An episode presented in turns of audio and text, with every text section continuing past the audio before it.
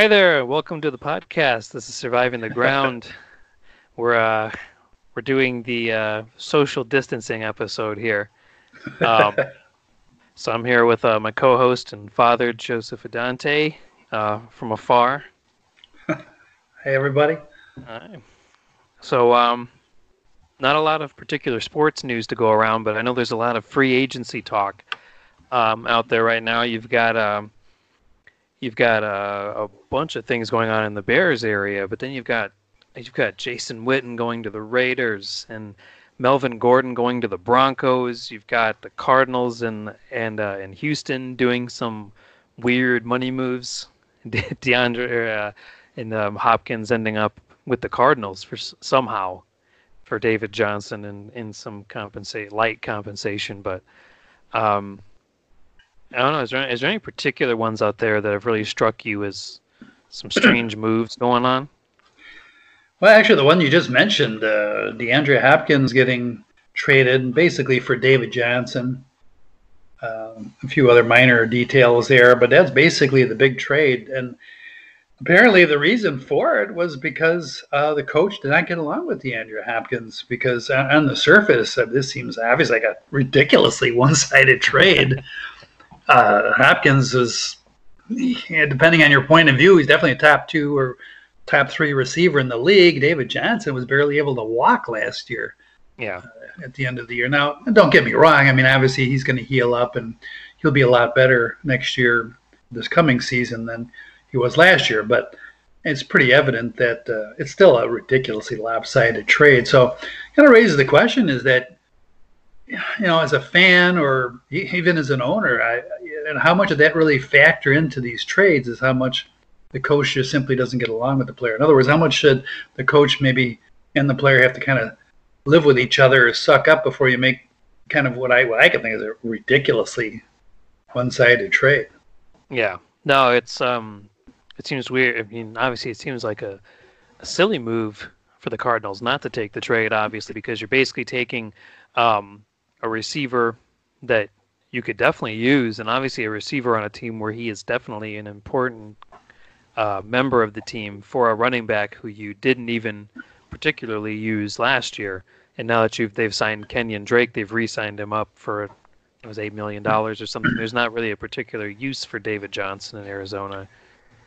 That's that. You're absolutely right, Jay. And and uh, yeah, the Cardinals. It's a no-brainer. You know, I'm yeah. really really thinking of the Texans. Uh, you know, think think about the Texans situation for a moment, okay?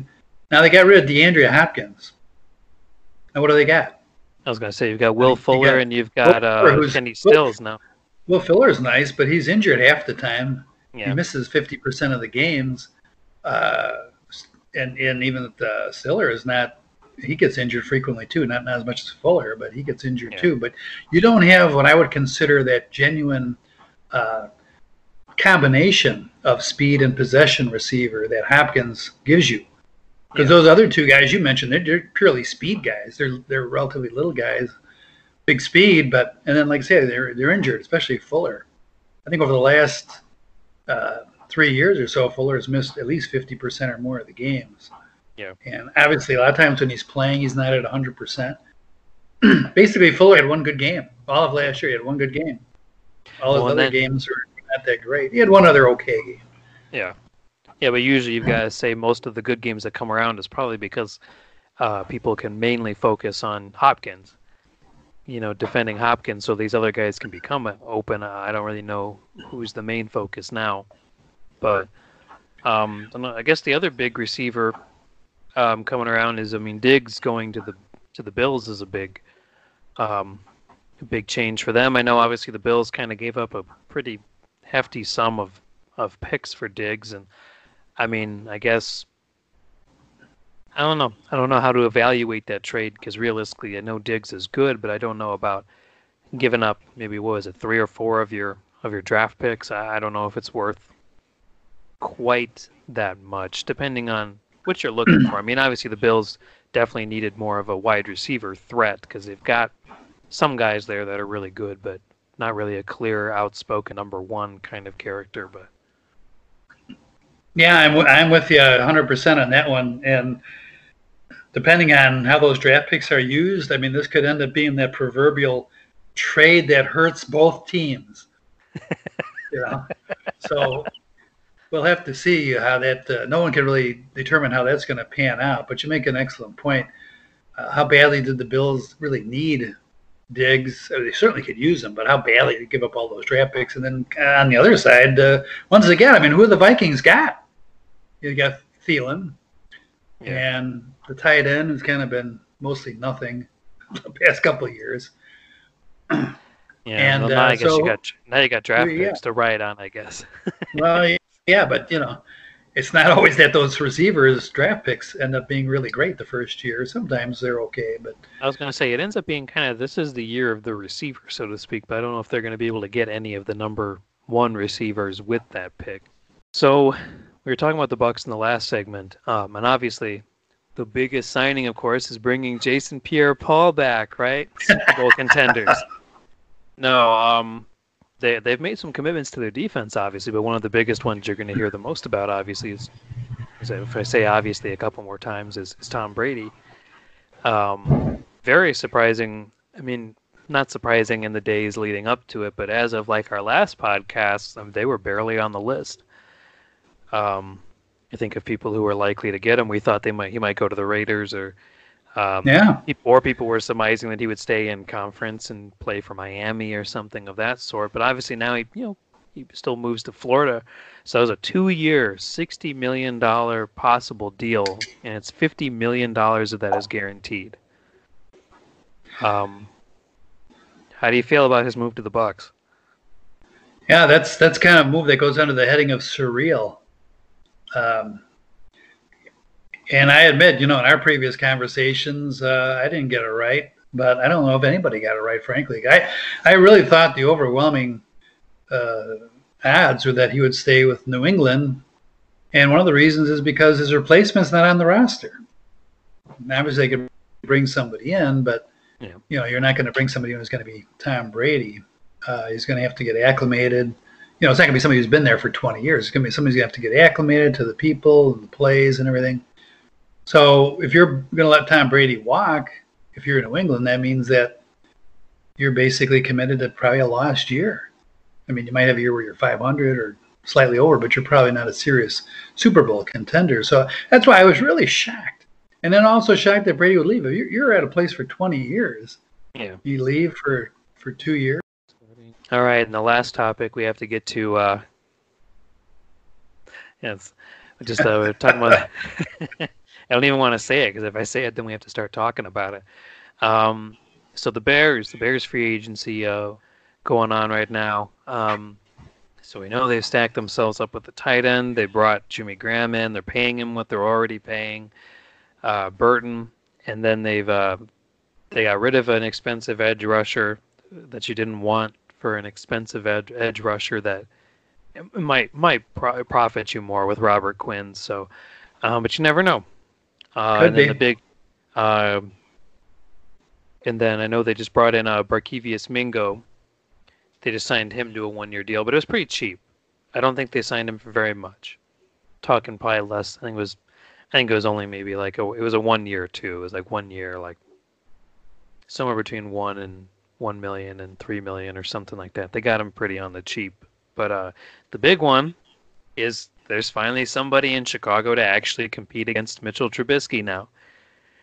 Um, kind of a surprise where everyone on a, uh, um, everyone on CBS uh, Sports was talking about, oh, it's gonna be Cam Newton's coming. They're working on the deal, working on the deal, and then all of a sudden Foles comes in and they they can make a deal for a fourth round compensatory fourth round pick.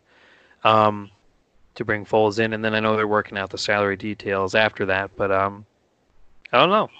I, have been around long enough to see both sides of the Foles um, show up. So, how do you feel about the Foles acquisition? Well, Foles' history, and he has a lot of it. He's been around for I don't know six years now, I think, or seven seasons. Was I believe he's? Uh, I believe him and me are the same age. So. Yeah, maybe longer than that. I, I guess maybe I'm thinking of the seasons that he actually played. He's probably played for five or six seasons. But Foles is the proverbial story where when he's good, he's very, very good. But when he's bad, he is very, very bad. Yeah. So I, I remember the Rams days. I remember he might want you to forget him, but I remember Foles on the Rams when they thought went they thought very similarly to the Bears that they could run Foles. But, well, uh, Foles Foles and the Jaguars wasn't much better. Although in, in, his defense last year, I think he was playing mostly hurt last year. So yeah, and then I played a few games, so it's hard. I, would say it's a, a, good move. This has been, and if you live in Chicago, this has been a very controversial move. Uh, one, you're paying the guy on average twenty two million a year, so it's a big contract. And uh, like I say, he's been up and down a ton. Obviously, he had a fantastic year when he won the Super Bowl. He's the MVP of the Super Bowl. Wonderful. But then he's had a lot of years where he's been terrible. Um, but, you know, what we don't know is what version of Foles are we going to get. But I think it's basically a good move. And the reason I say that is kind of the point you made earlier. Finally, have some competition.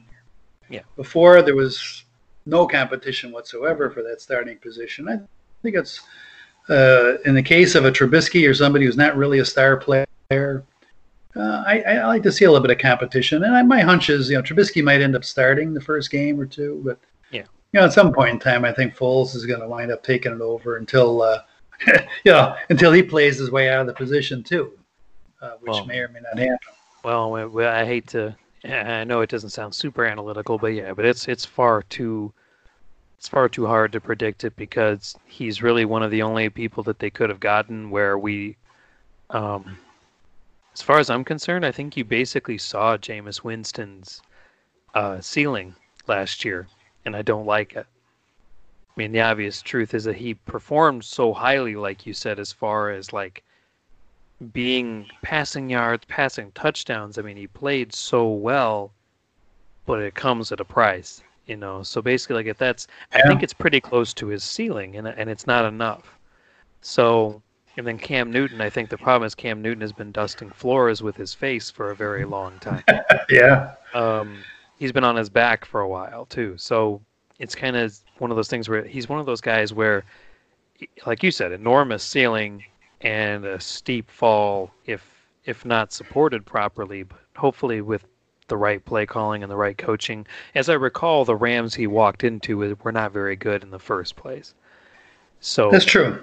Um, so the reality is he's he's being surrounded by a team that's got a little. Yeah, make a good point. On, but yeah, you make a good point about both those guys, Winston and Newton. Hope you're breaking. But you think about Winston, you're right. Yeah, you're breaking up too. Can you hear me at all? I can hear you. Oh, all right. You froze there for a while. You have to do some editing. Yeah, yeah. I think you're back. Go ahead. Yeah, I make an excellent point about both those guys. Uh, Winston, in particular, yeah, you probably saw his ceiling. The thing is, he had all kinds of offensive weapons at his disposal. So if you brought him into Chicago, and you'd have to pay him at least the 22 million you give him Foles, probably yeah. more.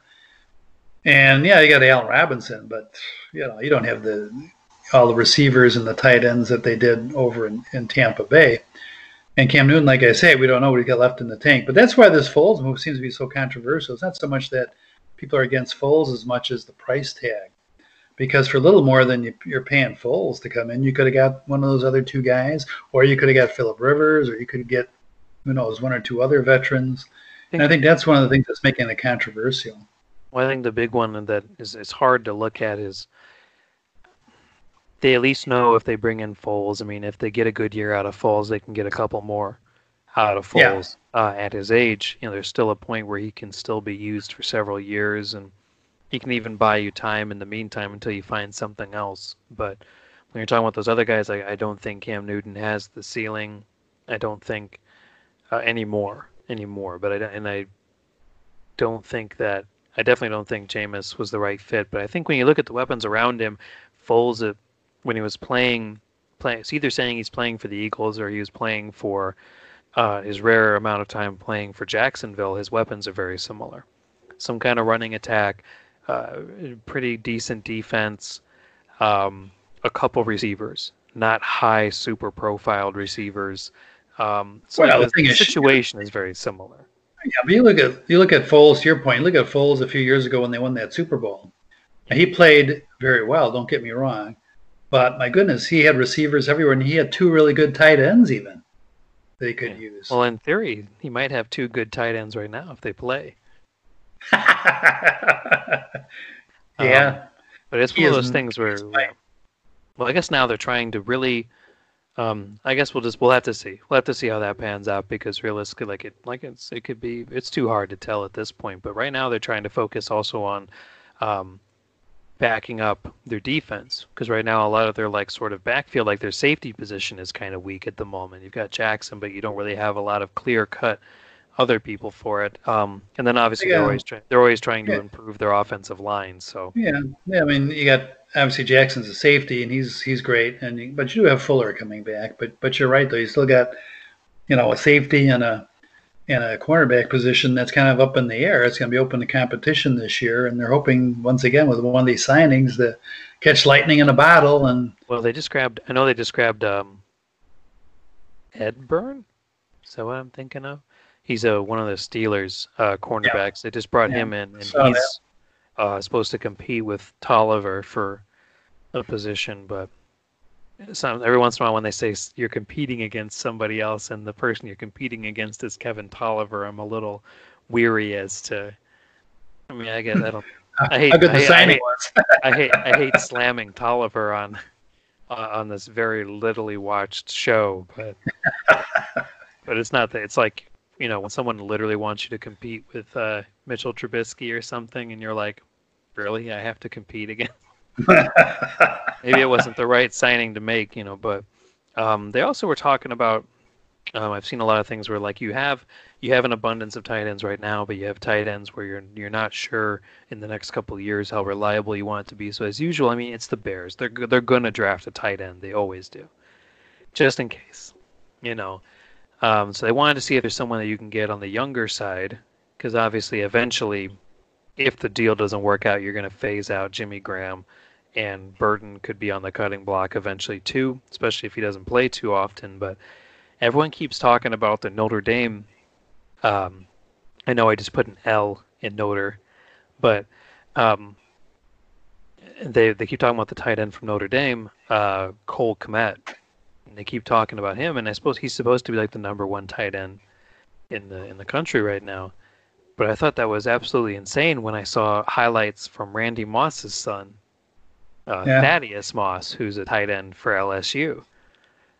And I'm like, I'm like, yeah. I don't know how to say this, but you keep drafting, you keep free agent signing tight ends, and they're not built like Cole Kmet. Cole Kmet is so much more of a uh, a Kyle Rudolph tight end you know, kind of a th- somewhat thicker guy, like you know, not like a big. They they like to throw a lot of passes to tight ends in Chicago. So I look at someone like Thaddeus, and Thaddeus Moss is a very hands, you know, wide receiver. He's just obviously he's taller, but he's kind of thicker than like his father was.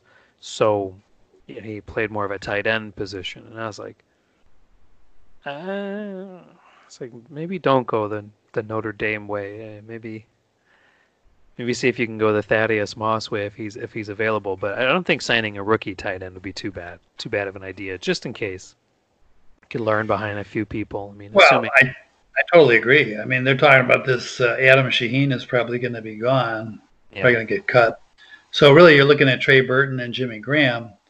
Uh, Trey Burton probably has played less than 50% of the game, far less than 50% of the games in the two years he's been in Chicago. I don't think you can count on him too much. Uh, Jimmy Graham, you know, got to be near the end of his career. I mean, my goodness, he had Aaron Rodgers as quarterback last year and uh, really didn't put up very big numbers at all. So we'll see what he's got left in the tank, but certainly not for long. So I think you're right, Jay, that the should probably draft a tight end. Might be happy with either one of those two guys, but you might you might be right about Moss. We'll have to we'll have to see what they do. I mean, I would say any team they go in the draft, you're always looking at you know what are our needs, you know the proverbial thing. But um, the Bears need to cash in more on their draft than they have in the past. You know, they had a few good picks, but man, they have really whiffed on a lot of picks, and tight end being one of them, and receiver being the other one. They've yeah. really whiffed big time in their picks, and it's actually a little short of miraculous that this team is as good as it was. Now they were only 500 last year, but they were about 11 and five the year before. It's miraculous they're as good as they are, as much as they have really struck out. And so many of their top draft picks, at least on the offensive side. They've actually done a good job on the defensive side. But on the offensive side, it's amazing how much they have really blundered badly on these picks. One of the guys you mentioned was the White, receiver from what five years ago now or something like that, and you know he was the number seven overall pick in the whole draft in the first round. Now, granted, they had no way of knowing he was going to get injured right away. You know, he seemed like a superstar in college, so that was just kind of bad luck. But it just seems like we've had a lot of that bad luck on the offensive side of the ball, and as you point out, particularly in tight end. I mean, it's just yeah. horrible what they've done in, in drafting tight ends. Yeah, yeah, I know Shaheen. I mean, as far as the highlight reels were concerned, he was supposed to be uh, a big deal, but definitely yeah. came in with a lot less, a uh, lot less fire than I think they were expecting. Well, I think they're going to be a very interesting uh, squad as always to watch because you just you never really know what to expect from them. But um, I agree. Hopefully, the Foles trade or the Foles trade works out well for them, and um, I, I think based on the moves available, it was probably the right decision to make. Um, but I don't think it would hurt to draft one, and I don't think it would hurt to. They have to address the offensive line, and probably some more defensive picks will be in there. But um, I agree. Yeah, I, I, think free major free agent wise, they're probably somewhat done at this point. Yeah. The rest of yeah. it might be some low level signings and stuff if they can get a couple other people. But anyway, hopefully, uh, hopefully that works out well for them. Well, like I say, they weren't that bad last year. I mean, they were yeah. 500. I mean, they, they had some some big ups and they had some big downs. Um, you know, I will say one thing though. One thing they've got to do, and it's not going to be easy, is they have got to get over this mental issue they have with beating the Packers. And it's kind of funny too because yeah. if you're a Bear coach and you come in, I mean, the number one thing fans want you to do is to beat the Packers, and of course we know that the last 30 years they haven't done very good. Uh, there was a time, if you go back, say 25 years ago, there was a time where the lifetime series was heavily in the Bears' favor. I mean, they must have been 20, 25 games up on the Packers, and now they're actually a few games behind the Packers yeah. on the all-time won-loss list. Now, all I'll say is, yeah, okay, I grant you. And we've talked about this before. I grant you they have like, you know, 28 years of Hall of Fame quarterbacking between Favre and Rodgers. I, I get all that, but they have to do a little bit better job because basically it's an automatic loss.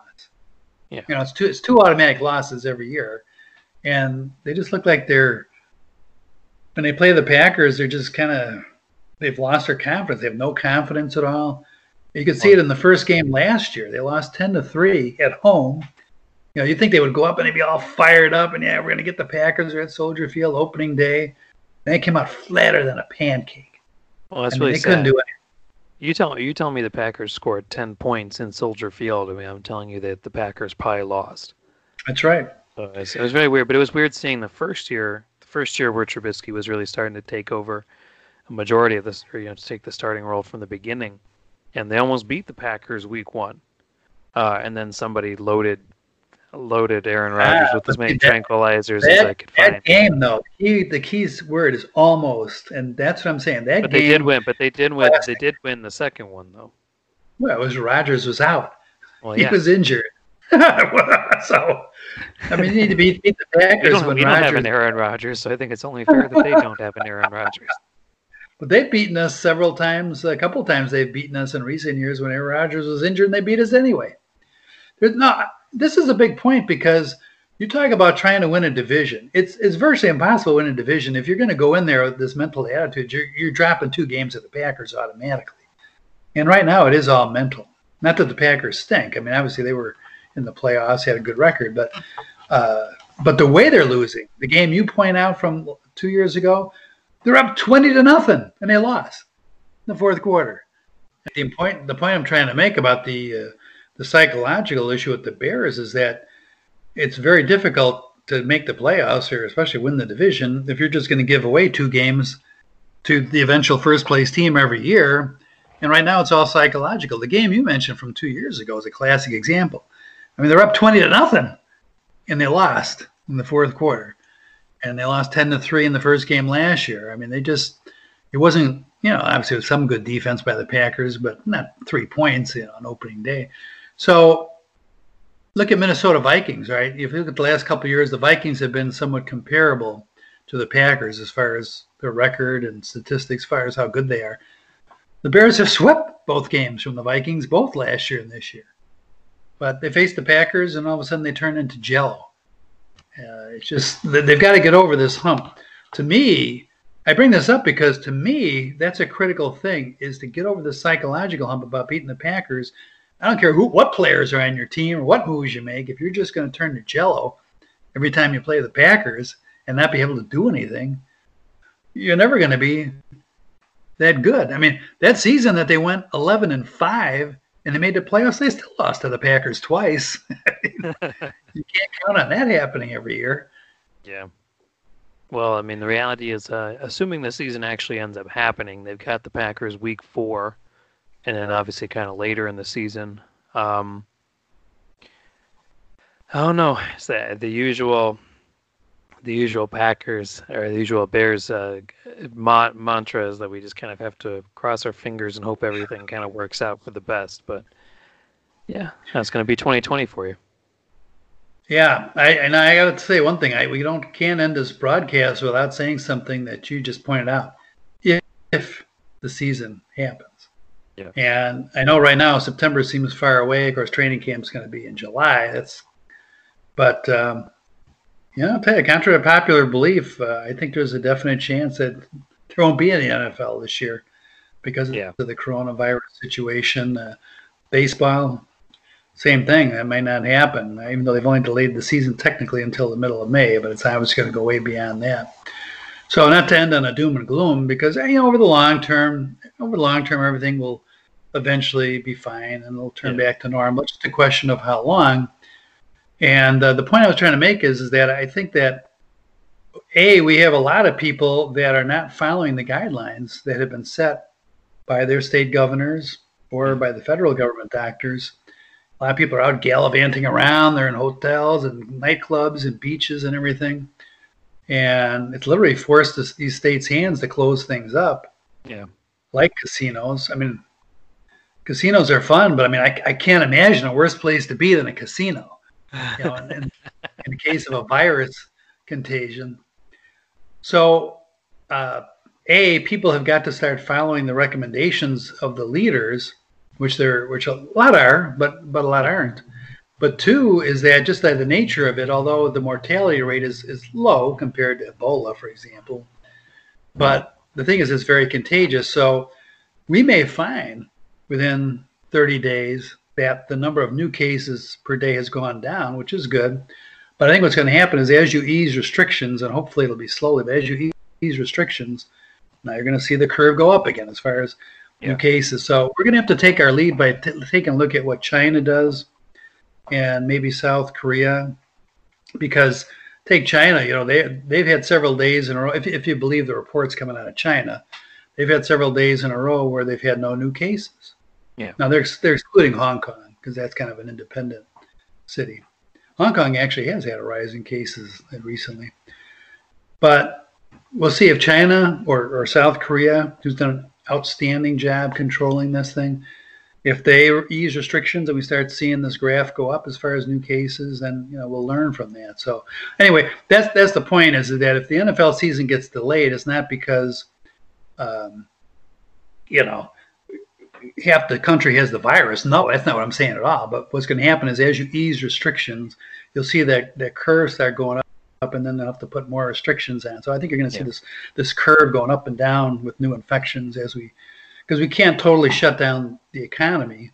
Yeah. Uh, but on the other hand, we got to protect we got to protect people. So we're kind of in a an unknown situation right now. Well, I'll try and keep my I'll try and keep my general opinions on how the Senate is doing their job right now to uh, entice people to follow the restrictions, you know, by staying at home or limiting expenses. Uh, I know people in Venezuela. There was a post about somebody saying they've basically the government has frozen rent, utilities, internet, phone, and and some other and other issues like that. And basically they've said, and they built some more hospital, like another hospital or two, just in case there's an emerg- emergency cases. Um, well, so, I, so. I know people point out to these like these governments you mentioned as being more authoritarian, people will point out that they can do those things. They're not worried about the populace pushing back or hurting them with the vote. So it'd be hard to do it here. I, I get all that.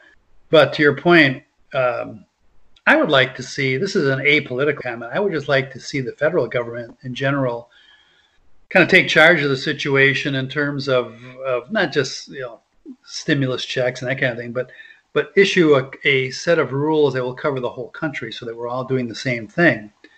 Because you've got a situation now where, for the most part, individual state governors have been determining how to handle this crisis. And I can certainly understand if you know a situation in one city is different than another, but I think we kind of all have to follow, in my opinion, the same rules rather than have the governors. Yeah. Because you got some states that are really ratcheted down, like a California or in Illinois, and then other ones like I'm not going to mention names, but other ones are much more wide open. Well, yeah, you know, a lot of these decisions about states are being made based on the fact that they have very few reported infections, and, that's wrong-headed thinking because a those states have low infections because they're not testing anybody, and B is yeah they may have low infections. Have they may have low infections, but they're going to get big infections. You know, that's how you get big infections. It's hard to get new infections if you don't test anyone. Yeah. There's no new cases. I, we haven't tested any new cases.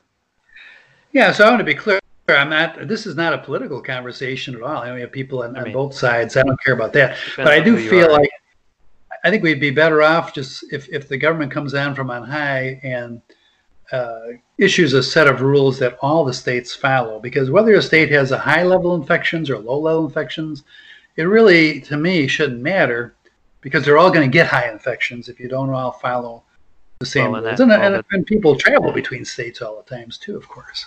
Well, and the problem with most of that is that it ends up becoming a political conversation, whether you want it to or not. Because Absolutely. at the end of the day, you talk about the government coming from on high, and a lot of people are becoming a lot less cool with um, government control. I'm not one of them. Um, I believe that people can't be trusted. So, so, so, so, you kind of need people in mass to make decisions as opposed to uh, everyone kind of wild westing themselves around. But um, so it ends up well, kind of being political in its own way because it's not a very conservative view to allow the government to take power. I mean, unless the power is to help you, you know. And it's super well, conservative as long as the, the government works for you. For you. Uh, well, I, have heard that, but the only thing I would say is when you're in truly an emergency situation, yeah. you know, then I think you have to kind of suspend the normal rules and the normal uh, political thinking, and really kind of have to unite uh, together. And uh, but we're not doing that right now. Right now, like say, you have if you're a, a person uh, in the United States, a citizen, you have wildly different rules that you live by if you're in one state versus another. And I, I and maybe I'm a voice in the wilderness, but I just think we should all have the same rules and probably tighter than what some of these states have. But yeah. I like to see us all following the same rules because eventually all the states are going to get it and they're all going to be high levels. But we need to slow it down. The key is to slow it down so you don't overwhelm the hospitals and the health care providers. So I guess that's my plug, I guess, for everybody to to uh, respect the rules that have been given, whether it's the six foot rule, uh, distance between people, or the stay at home rule some states have, or whatever. Uh, I know it's boring and so forth, but yeah. Uh, it, it's well, really critical. Well, it's really become that thing I was telling uh, telling Lauren about it. It's very much um, only like uh, really proving to about how much people don't like being told what to do, you know, because you spend yeah. your entire week talking about how you wish you could just be at home and do nothing. and then when they go, hey, stay at home and do nothing, you're like, well, now I want to go do stuff. That's not fair. Yeah. you can't tell me what to do, you know. Well, anyway, I hope you guys appreciated this uh, little extra political conversation here. I'll probably make it its own its own video uh, snippet or whatever. But um, if you're listening to us, uh, if you're watching us right now on Facebook, you can hear the podcast all together on uh, Apple Music. If you're listening on Apple Music, then you found us on Apple Music. So good job there. Um, also on Spotify for anyone watching. Uh, you really have to look for us though on Spotify, unfortunately, because apparently uh, not getting enough attention to pull search results. Um, but we both um I we appreciate everyone uh, tuning in during this uh during these uh virus times and uh just really appreciate uh appreciate you being here dad uh, joining me on this and uh, talking some talking some football, talking some virus. Um, hope everybody has a good day, though. Thank you for listening. Bye bye.